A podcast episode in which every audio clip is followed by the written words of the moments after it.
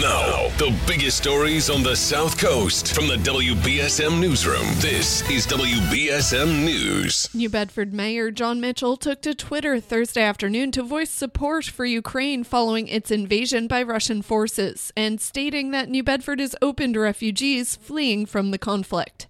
Just before five p.m., Mitchell tweeted from his account, quote, "We in New Bedford lend our voice to the chorus condemning Russia's unprovoked attack on Ukraine. Our city stands ready and willing to assist refugees if called upon."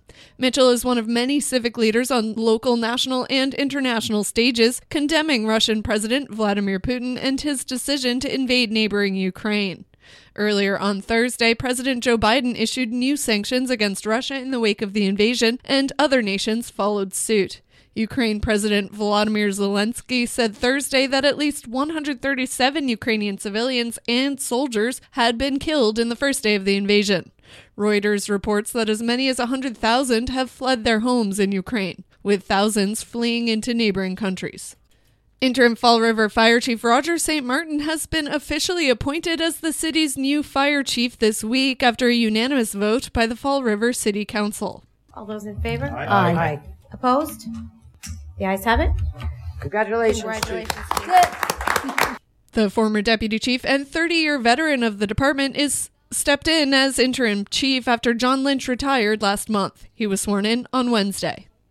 The state medical examiner's office has determined that the parents of actor Alicia Witt, who were found dead in their Massachusetts home in December, died of exposure to the cold. The Telegram and Gazette reports that according to their death certificates issued Wednesday, the cause of death for eighty-seven-year-old Robert Witt and seventy-five-year-old Diane Witt was probable cardiac dysrhythmia due to the cold. They were found in their rundown Worcester home on December twentieth. Police said at the time the home's heating system was not working. Witt said she'd repeatedly tried to get help for her parents, but she was always turned down. The sentence handed to a Massachusetts woman charged with berating and assaulting a woman and her teenage daughter on a Boston street two years ago because they were speaking Spanish is drawing criticism from a civil rights group. Lawyers for civil rights in a statement Wednesday said the sentence given to Jenny Lee in Amarati last week is too lenient. She admitted to sufficient facts to five charges last week in connection with the February twenty twenty incident, and a judge continued the case without a finding for a fifteen-month probationary period. That means the charges could be dismissed. Gerald Tillinghast, a mob enforcer in Rhode Island who spent nearly three decades in prison for the nineteen seventy-eight killing of a loan shark and was suspected of other crimes, has died.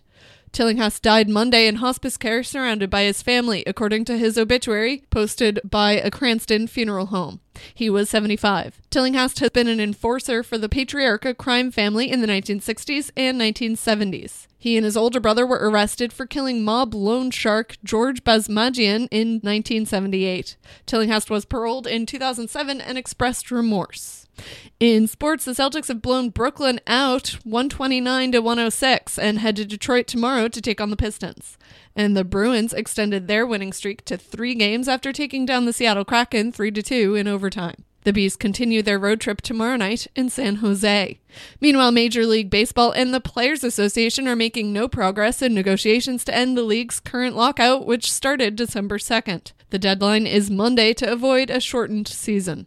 Now let's take a look at your local forecast from A B C six. Steady snow outside early this morning, eventually transitioning over to some sleet and even some rain along the immediate coastline as we head through the morning hours. The intensity of the precipitation will start to wind down this afternoon, but some lingering snow showers, rain showers, and mixing possible to continue into the afternoon and early evening hours before we start to dry out completely. You'll want to make sure everything is cleaned up and treated because temperatures overnight dip down to the teens, so things will become very icy. Tomorrow looks mostly sunny and cold with highs in the low thirties. From the A B C six Weather Center, I'm meteorologist Chelsea Priest on New Bedford's News Talk Station, fourteen twenty W B S M. At the moment, it's thirty-one degrees and snowing. I'm Kate Robinson for W B S M News. Stay up to date with New Bedford's News Talk Station, fourteen twenty W B S M, and get breaking news alerts and podcasts with the W B S M app.